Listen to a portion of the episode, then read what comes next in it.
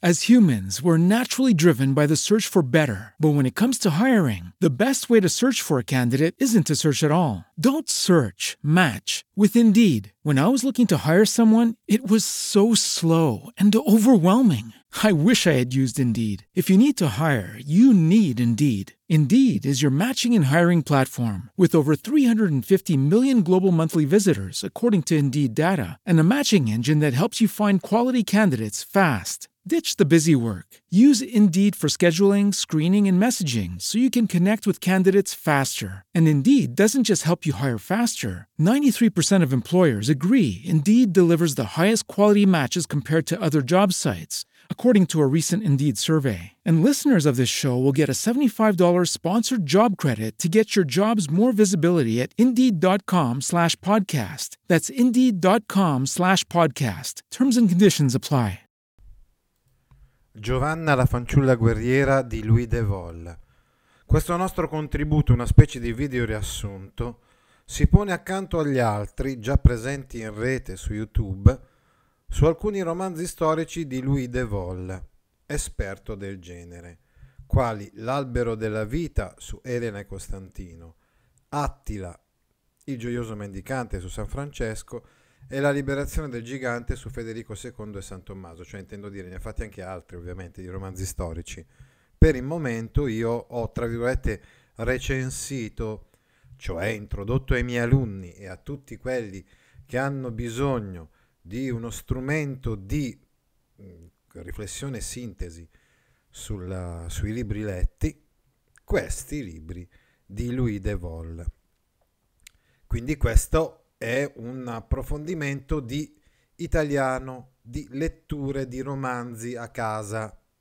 Sono le letture domestiche che noi professori di lettere assegniamo agli studenti.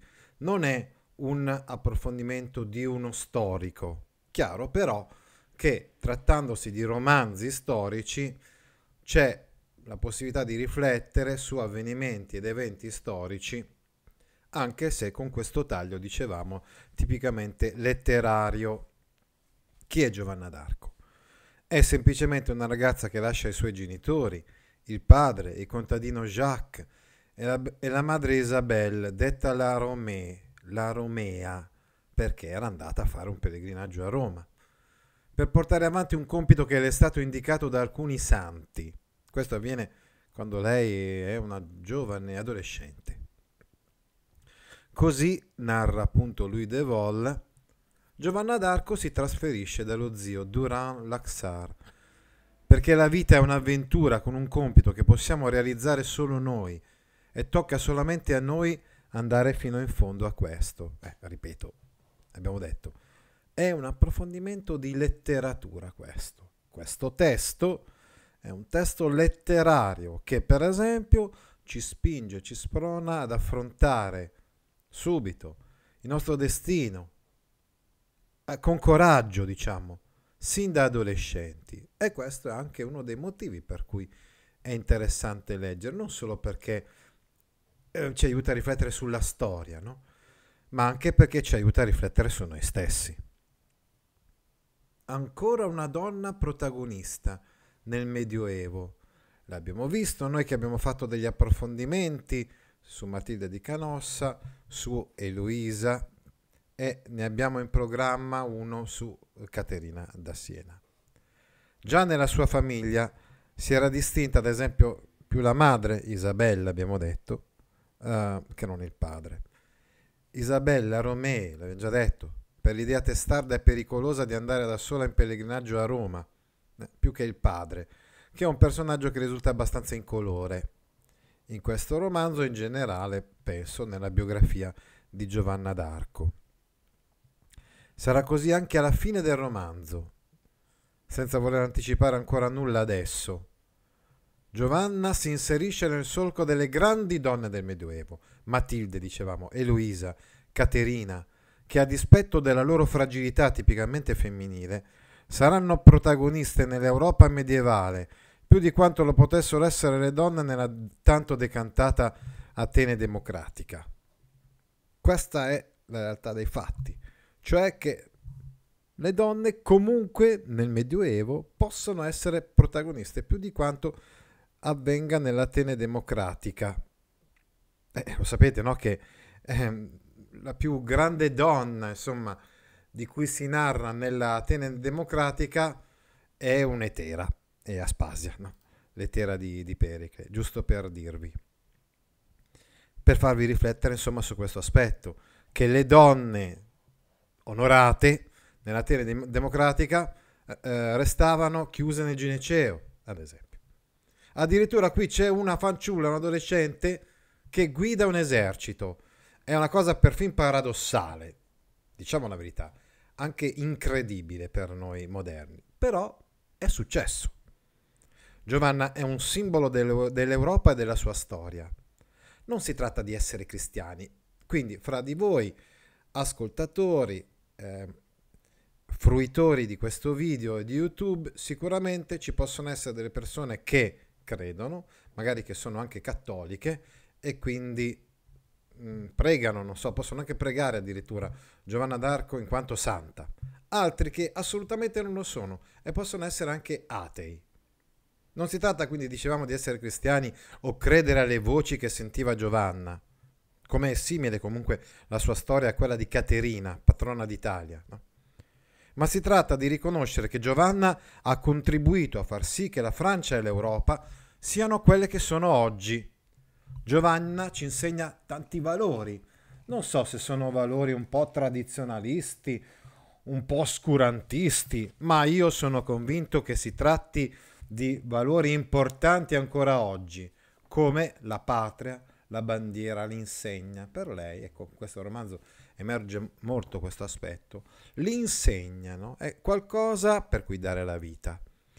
Di fronte alla provocazione vivente che è Giovanna, gli uomini si pongono in maniera diversa, tanto che possiamo individuare tre categorie di uomini che corrispondono a tre diversi atteggiamenti. Quindi dicevamo una donna protagonista, uh, protagonista della salvezza della Francia, così come Maria è protagonista della salvezza nella storia de- del Nuovo Testamento. E di fronte a questi paradossi di cui, fanno, di cui sono protagoniste queste donne, gli uomini spesso sono scettici. E comunque ce ne sono, dicevamo, di tre categorie, non solo scettici. Infatti ci sono ad esempio gli scettici pentiti. Fin da subito, di fronte al compito che Giovanna propone candidamente, si formano come tre schieramenti. Il primo è di quelli che sul principio mostrano diffidenza di fronte alla piccola contadina di un villaggio sperduto, un certo Dom Remy, comunque un nome che sembra essere quasi un presagio, perché Dom Remy etimologicamente significa casa di Remigio. Remigio è il primo santo che incoronò un re francese, cioè che incoronò Clodoveo, quindi artefice della conversione addirittura del popolo francese, dei franchi, al cattolicesimo. Così come abbiamo, uh, possiamo anticipare, mm, Giovanna la Pulzella di, di, Orléans sarà colei che permetterà al, al re francese, al, al, predestinato alla corona francese, di eff- essere effettivamente incoronato re di Francia. Questi scettici pentiti intelligentemente cambieranno idea quando vedranno di cosa è capace Giovanna e sono il capitano del, fonte, del forte scusate, di Vancouleur. Scusate il mio francese non perfetto dal momento che insomma, ho studiato inglese e non francese. È comunque il primo, mh, come dire, ufficiale, grande ufficiale, che ha a che fare con Giovanna è che prima si mostra scettico, ma poi riconosce che lei, insomma, è portatrice di qualcosa di più grande di lei, di più grande di ciò che appare. Appare una piccola ragazzina, eh, adolescente, quindi qualcosa che sembra non aver niente a che fare con la guerra, ma la realtà è un'altra. Poi ancora Robert de Baudricourt è lo stesso Delfino, quindi eh, il principe eh, destinato ad essere re, che poi diverrà re, anche lui all'inizio è scettico, ma poi eh, si pente, riconosce la grandezza e l'autorevolezza di Giovanna, il difensore di Orléans, Dunois e molti altri, come vedremo nella storia e vedrete voi leggendo questo romanzo. Poi ci sono i fedeli seguati, seguaci che non sono mai scettici, subito dall'inizio capiscono il valore di Giovanna. Ad esempio Bertrand de Poulengy e Jean de Metz, che sono gli aiutanti di quel Baudricourt ehm, di cui abbiamo parlato prima, il duca d'Alençon, il suo paggio Louis de Conte, Jean, signore d'Olonne, Florent d'Illiers, scrivano, scrivano scusate, a servizio della corte reale, e il violento ma fedele Lair. Ecco, Lair, un altro personaggio storico molto particolare, diciamo molto violento, autore, quasi un killer, autore di tantissimi assassini, ma che mh, paradossalmente diventa subito un braccio destro di Giovanna. Gli scettici inguaribili sono invece coloro che man- si mantengono fin da- dall'inizio fino alla fine lontani, eh, appunto scettici, eh, quindi non si lasciano coinvolgere dal personaggio di Giovanna, non ne capiscono le virtù per questo comunque andranno incontro a tremende delusioni o alla morte. E sono grandi potenti, come l'arcivescovo Regnault di Chartres, il duca della Tremoille e il signore de Goncourt, o uomini più umili come il portastendardo di Orléans, Jean de Gamache, o una povera guardia del castello di Chignon, dove Giovanna va a incontrare il delfino, che l'aveva ingiuriata e poi quello stesso giorno era annegato nel fossato, come lei gli predice. Qui adesso mi stai offendendo, no? dice Giovanna a questa povera guardia del castello, ma sappi che praticamente prima che finisca questa giornata tu morirai e così avviene. Questa è un'altra cosa che segna un po' la vita di Giovanna. Ha delle virtù profetiche, è in grado quindi di eh, sapere quello che avviene a centinaia di miglia di distanza che il re francese sta perdendo una battaglia, ad esempio, oppure di predire che un uomo morirà in quello stesso giorno. Lo stendardo o la spada? Ecco, abbiamo già sottolineato, abbiamo già uh, fatto capire che lo stendardo per lei era importantissimo, più importante anche della spada. È con quello che ha trascinato il suo popolo e vinto le sue battaglie. Per lei l'insegna è più importante di qualsiasi arma. Te ne ricorderai, Europa, in questi nostri tempi così violenti e barbari, in cui sembra proprio che sia necessario usare il pugno forte e quindi le armi, ma certe volte sarebbe sufficiente recuperare i valori, gli ideali che hanno reso grande appunto il nostro continente. Lo stendardo, dice lei, uh, scusate, dice il nostro narratore, a terza persona ovviamente, riferendosi a lei. Lo stendardo l'avrebbe portato lei stessa, pagine 78-79 di questa edizione della Burrizzoli. Com'è possibile, le fu chiesto? Ti serviranno le mani libere in battaglia se vuoi combattere? Invece di portare lo stendardo ti conviene portare le armi. Lei rispose che le era stato ordinato di non uccidere nessuno con le sue mani. Ma ti abbiamo consegnato la spada dalla chiesa di Fierbois, eh, le dicono. E Giovanna risponde, le voci mi hanno ordinato di brandirla, non di usarla per uccidere. E preferirei scendere in battaglia senza spada che senza stendardo. Ecco, a un certo punto quando dopo tutta una serie di verifiche Giovanna viene accolta dal re, dai suoi dignitari di corte, il re francese, quel delfino che diventerà re, dicevamo, come appunto venuta da Dio, quindi come condottiera, uh, le verrà data un'armatura, un'armatura imponente, pesante anche se vogliamo, come erano le armature dell'epoca, splendente con una spada bellissima. Dice, siamo andati a prendere questa spada e tu adesso dici che non la vuoi brandire. Dice, ecco, brandire la brandirò anche, ma non ucciderò nessuno. Ed effettivamente lei trascinerà i suoi soldati più con la sua presenza e l'insegna che porterà ben alta che non con la spada. Era così sicura di ciò che doveva fare e aveva una risposta così chiara e semplice per ogni domanda da non lasciare margine di dubbio. Ci piacciono queste donne che sono decise. Anche oggi potremmo chiederci, vince la sensibilità femminile, come quella dimostrata da Giovanna d'Arco, l'intuizione, o l'arroganza maschile? Giovanna è una donna seria con se stessa e con gli altri, decisa, determinata e forte interiormente, anche se è solo una fragile diciassettenne apparentemente. Al contrario, gli uomini sembrano grossi, apparentemente forti, no?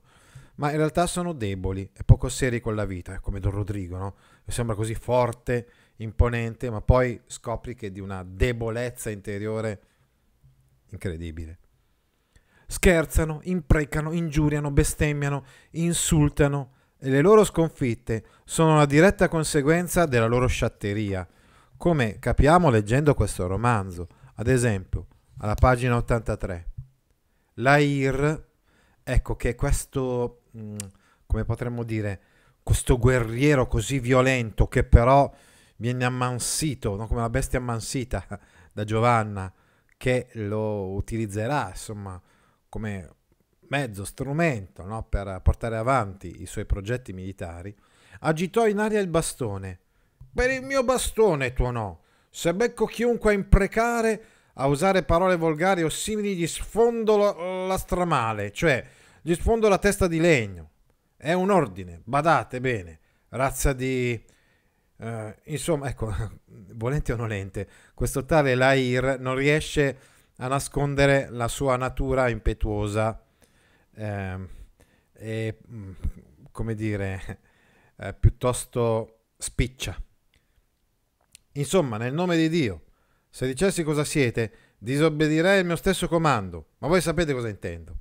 Ecco, la ira, abbiamo detto, diventa il braccio destro di Giovanna e quindi impone eh, quello che lei ha ordinato di, di fare, no? Eh, di non eh, bestemmiare, usare parole volgari e lui stesso però come dire, paradossalmente, uh, sta quasi per imporre questo, insultando, ingiuriando quelli che sono i soldati no, a cui si riferisce. Il rispetto per i nemici. Giovanna poi, come vedremo, arriva a Orléans dove compie azioni militari davvero straordinarie, capovolgendo le sorti della battaglia. C'era l'assedio della città di Orléans, le truppe degli inglesi sembravano ormai sul punto di far capitolare la città, arriva Giovanna d'Arco con i rinforzi e giorno dopo giorno porta le truppe francesi alla vittoria. E costringe gli inglesi ad abbandonare l'assedio della città. Giovanna però, dicevamo, non infierisce contro il nemico, li invita tre volte ad arrendersi e lasciare l'assedio di Orléans prima di lasciare eh, la parola alle armi e prega per la salvezza della loro anima quando muoiono sul campo, a pagina 105 si descrive la strage finale, insomma, la battaglia decisiva, quella mh, mm, durante la quale cade il forte, mh, mm, cioè la fortezza, insomma, di assedio più minacciosa per eh, la città di, eh, di Orléans e quindi è la battaglia evidentemente nella, qua- nella quale cadono più inglesi. Mm. Se non sbaglio è il forte della Tourelle. Andiamo comunque alla pagina 105 per leggere di questo aspetto della personalità di, di Giovanna. Abbiamo abbattuto metà della guarnigione di Saint-Loup, le disse Dunois. Ecco, quindi qua siamo a Saint-Loup e quindi siamo anche in una fase successiva, il forte di Saint-Loup. Praticamente una volta vinta insomma, la battaglia eh, nei pressi di Orléans, Giovanna si dirige anche verso altre fortificazioni inglesi. Abbiamo abbattuto metà della guarnigione di Saint-Loup, le disse Dunois. Con sua sorpresa l'espressione di Giovanna diventò angosciata. È una notizia orribile. Tanti morti senza confessare. Scusate. senza confessarsi. Troppi. E alla vigilia del giorno dell'ascensione, per giunta. Le lacrime le bagnavano le guance. Lei le asciugò con il guanto ferrato. I prigionieri vanno trattati con ogni riguardo. Ecco quindi un esempio della sensibilità particolare di Giovanna d'Arco, che poi, come abbiamo spiegato all'inizio del Novecento, è diventata santa per la Chiesa, per la Chiesa cattolica. Intanto volevo dirvi che eh, il forte di Saint-Loup è l'unico che si trova è l'unico in mano agli inglesi che si trova ad est di Orléans. In realtà è comunque uno degli ultimi no, che cade sotto le armi eh, dei francesi. Mm. Comunque stavamo dicendo, quando cade questo forte, questo ennesimo forte degli inglesi nei, nei, nei pressi di, di Orléans, lei dimostra pietà nei confronti dei nemici, pietà cristiana. Parliamo adesso dell'abilità strategica di Giovanna. Giovanna è leale, dice in faccia quello che pensa, è decisa, senza tentennamenti, coraggiosa. Capisce che occorre attaccare nell'istante in cui i nemici sembrano vincere. E proprio per questo, ovviamente, i nemici allentano i ranghi e lasciano spazio all'imprevista reazione dei francesi. Grazie a questa tattica, Giovanna conquista uno dopo l'altro le fortificazioni degli inglesi attorno ad Orléans.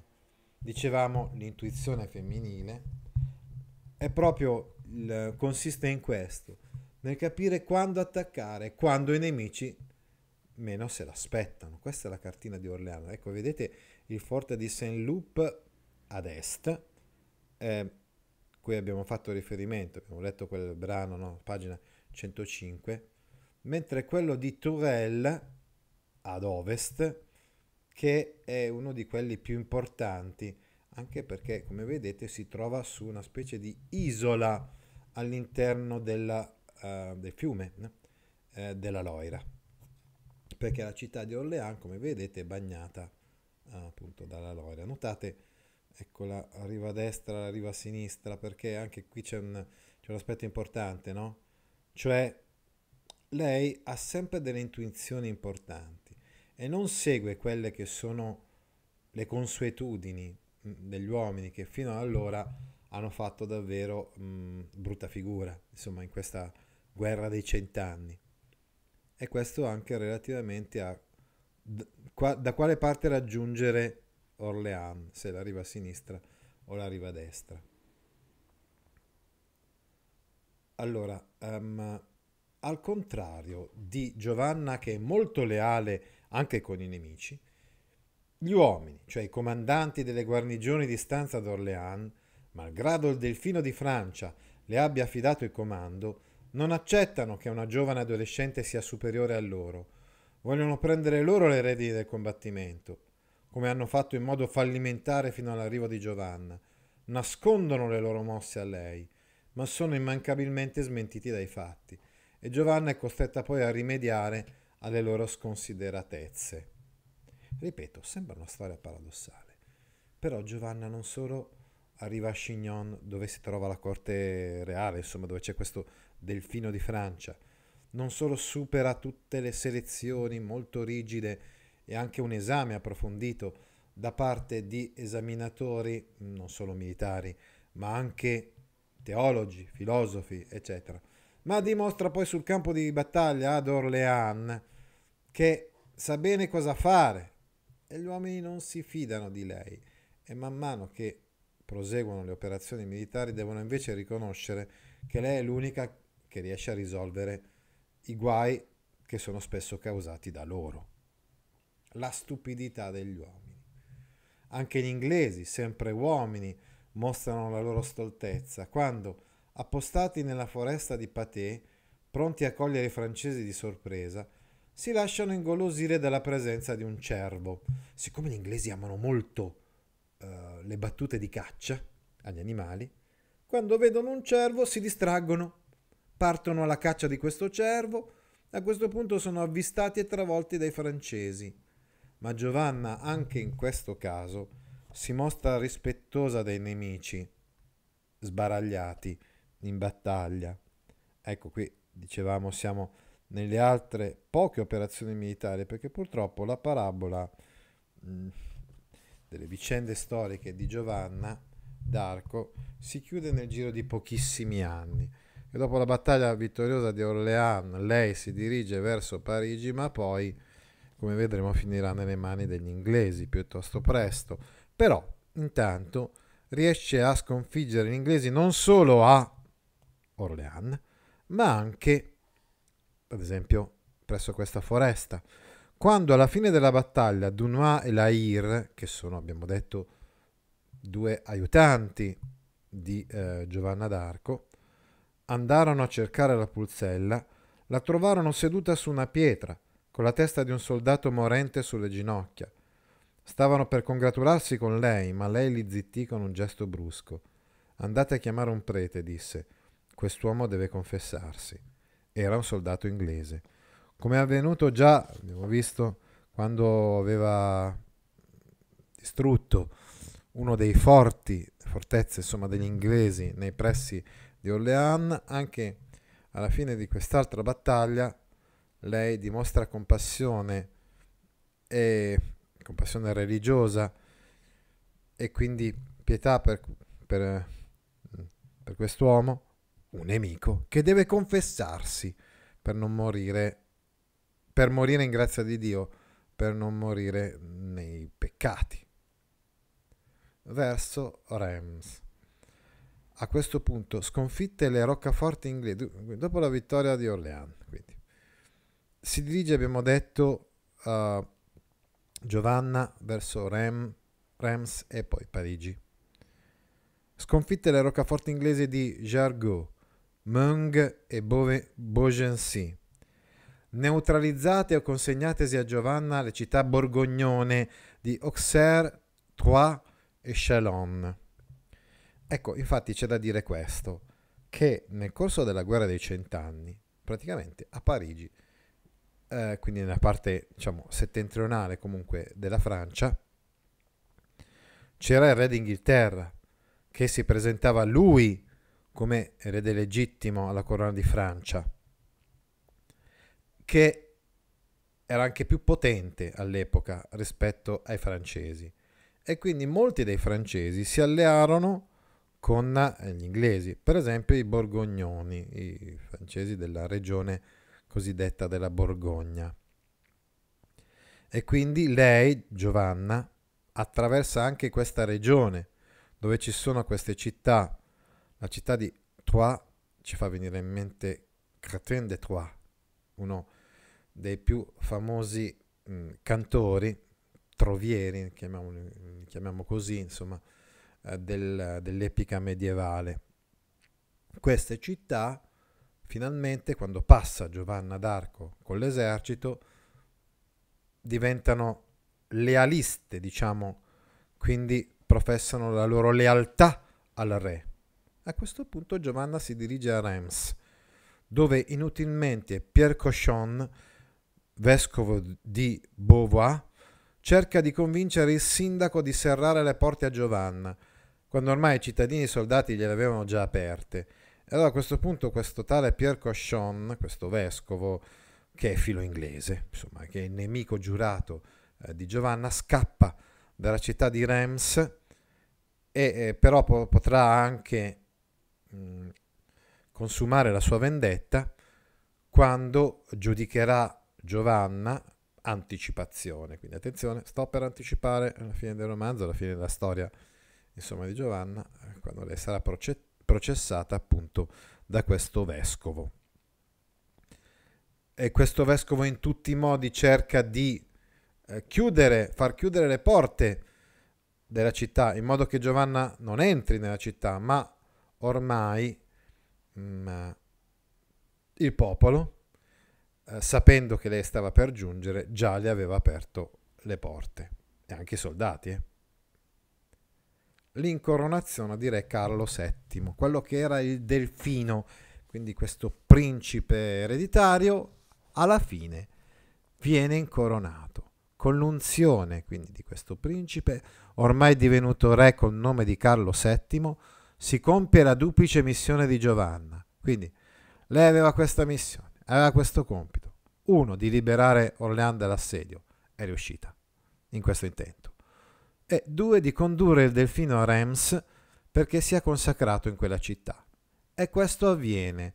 E in un certo senso, quindi, quando si esauriscono questi due compiti, quando si esaurisce la missione di Giovanna d'Arco, si creano i presupposti perché lei stessa, eh, non ha più, in un certo senso, eh, non ha più il favore di Dio, ecco, che ha voluto che portasse fino in fondo questi due grandi progetti che sembravano apparentemente irrealizzabili, a questo punto Giovanna... Mh, mm, verrà catturata dagli inglesi e questa sua breve parabola giunge ad una fase discendente verso Parigi. Giovanna infatti si dirige verso la capitale che è ancora in mano agli inglesi, ma è privata dei suoi migliori e fidati luogotenenti. Ecco, vi ricordate, abbiamo già visto no? la IR e gli altri soldati che l'hanno aiutata.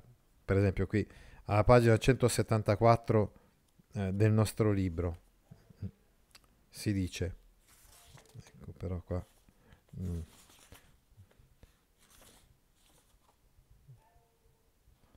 Non ho uh, sottolineato bene il brano, quindi faccio un po' fatica adesso a ricordare. Comunque, sta di fatto che il vescovo Coscion è costretto ad andare via, ma anche, eh, dicevamo, anche l'Air, eccolo qua,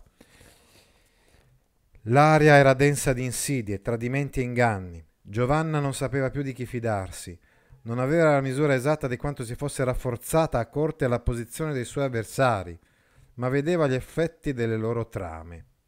Purtroppo, quindi anche fra i francesi, quelli apparentemente insomma lealisti, ci sono molti che non vedono di buon occhio Giovanna e quindi fanno terra bruciata intorno a lei. Il duca di Alençon, che abbiamo detto era stato uno dei, dei, dei fedeli seguaci di Giovanna, lasciò l'esercito per tornare dalla giovane moglie. Dunois era rientrato a Orléans. Lair fu inviato lontano a sfogare altrove la sua sete di avventura. Eh? Ricordate che è piuttosto violento questo tale Lair. Con l'astuzia la pulzella veniva privata di tutti i suoi, uno dopo l'altro. Così viene catturata dal duca di Luxemburg, il duca di Lussemburgo, appunto, alleato degli inglesi, e poi venduta per 6.000 franchi agli stessi inglesi, comprata da questo tale duca di Lussemburgo, che così si arricchisce un po' anche, no?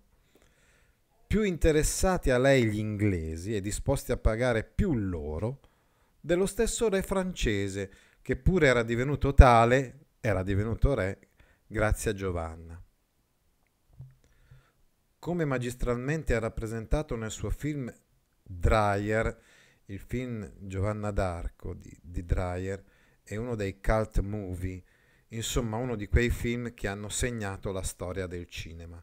In questa slide io riporto tre fotogrammi tratti da questo film che, mm, come dire, eh, presenta come centrale eh, comunque anche nell'immaginario collettivo, è sicuramente fondamentale in tutta quanta la vita di Giovanna d'Arco l'episodio del processo, mentre invece abbiamo detto che comunque in questo romanzo di Louis de Vol viene dato ampio spazio a quello che lei ha fatto prima eh, di essere catturata e processata. Eh. Comunque, stiamo dicendo.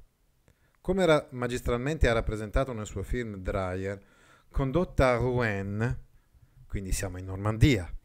È sottoposta a processo dal suo nemico acerrimo Pierre Cochon, quel vescovo, vi ricordate, che era scappato da Reims nel momento in cui era entrata in città Giovanna. Giovanna fu bruciata, condannata al rogo come eretica, malgrado molti ecclesiastici, poi cacciati, volessero assolverla. Era stato chiamato anche il grande inquisitore di Francia, che però aveva detto non voglio partecipare a questo processo che era un po' una specie di di processo farsa, perché si sapeva già eh, quale doveva essere la conclusione, l'esito eh, di questo processo, perché insomma eh, lei era già condannata a morte praticamente all'inizio. Ecco, tenete presente che questo nostro contributo durerà ancora poco, eh, durerà ancora 5 o 10 minuti. Eh. Stavamo dicendo quindi che condannata al rogo come eretica, malgrado molti ecclesiastici volessero assolverla, e lei si difende, si era difesa in un modo molto razionale, logico, eccetera, però poi alla fine era in mano ai nemici, eh, perché ovviamente Rouen in Normandia abbiamo detto che era la zona di influenza degli inglesi, cioè dove dominavano gli inglesi. Lei si dichiara martire e profetizza la sconfitta definitiva degli inglesi nella guerra dei cent'anni, che sarebbe avvenuta nove anni dopo. Leggiamo alcuni brani tratti da questo romanzo alle pagine 191, 193 e 195. Pagina 191. Quando, ah, quando, hanno dato lettura della sentenza con la condanna al rogo, lei ha risposto: Davanti a Dio, il giudice supremo, denuncio l'orribile ingiustizia che mi viene inflitta. Si è difesa comunque aspramente, strenuamente, e eh, Giovanna ha cercato in tutti i modi, insomma, di ribattere con la logica, la ragione, eh, oltre che con la fede, a, aveva rintuzzato tutte queste accuse, ma loro comunque, anche con una specie di stratagemma, cioè la fanno vestire da maschio, cosa che allora era considerato una cosa quasi eretica, anche se lei non voleva in, nella sua cella, alla fine viene uccisa, condannata a morte Coscion l'ha sentita e ha tremato quel vescovo, no? Si credeva un giudice e lei lo ha messo sul banco degli imputati e lui lo sapeva. Voi dite di essere miei giudici, io non so se lo siete, ma badate a non giudicarmi ingiustamente, perché correte gravi pericoli, io ve lo dico, affinché qualora nostro Signore voglia castigarvi, io possa dire di aver fatto tutto il mio dovere avvertendovi. E poi ancora, una volta che lei muore, è morta col nome di Gesù sulle labbra. Respirò a fondo. Qui è Duran che sta raccontando alla famiglia, a Isabelle, la mamma, vi ricordate? Isabelle Romé, la mamma la Romea, uh, la mamma di, di, di Giovanna, no? Duran Laxar, ricordate che era lo zio, no? Da cui lei si era rifugiata, insomma, all'inizio della storia era andata insomma, a dimorare da lui per, uh, per uh, avere un punto uh, di appoggio per raggiungere poi insomma, gli eserciti. È morta col nome di Gesù sulle labbra. Respirò a fondo. Duran. C'era una gran marmaglia sulla piazza a urlare, persino ridere di lei, ma a quel punto ogni grido e risata si spense. Molti piangevano. Tutti i preti presenti erano in lacrime, sembravano terrorizzati. Non lontano da me un lord inglese disse qualcosa a gran voce e frate Ladvenu che parla la loro lingua, tradusse siamo perduti, abbiamo bruciato una santa. Immediatamente si ha la percezione che quello che è avvenuto è stata una grande ingiustizia. L'inglese che aveva sgridato siamo perduti, abbiamo bruciato una santa, era Jean Tressard, segretario personale del re d'Inghilterra. Non era l'unico a pensarla così. Un soldato inglese giurò di aver visto una colomba bianca levarsi in volo dalle fiamme. La sera stessa del supplizio, il boia di Rouen, cioè quello che ha, ha ucciso mh, materialmente eh, Giovanna, si recò dai frati do- domenicani tremante di terrore. Ho bruciato una santa. Dio non mi perdonerà mai. E fu soltanto l'inizio. Giovanna d'Arco e la fine della guerra. Concludiamo questo nostro contributo, e così come si conclude il romanzo, con un riassunto, una sintesi di quello che avvenne dopo. Nel 1429, no, ecco qui, scusate, qua eh, ci sono degli eventi che abbiamo già sintetizzato, perché nel 1429 inizia l'avventura di Giovanna e nel 1431 finisce. Praticamente a 19 anni Giovanna viene catturata e bruciata come eretica. Ma poi, tra, una volta morta lei, insomma, qui vedete tra l'altro una cartina della Francia durante la guerra dei cent'anni. Eh? Eh, intorno al 1415 um, una parte della Francia, soprattutto settentrionale, era in mano agli inglesi. No? Ma poi, abbiamo detto, dopo le vittorie di Giovanna d'Arco, i francesi ripresero uh, possesso anche di quei territori della Francia.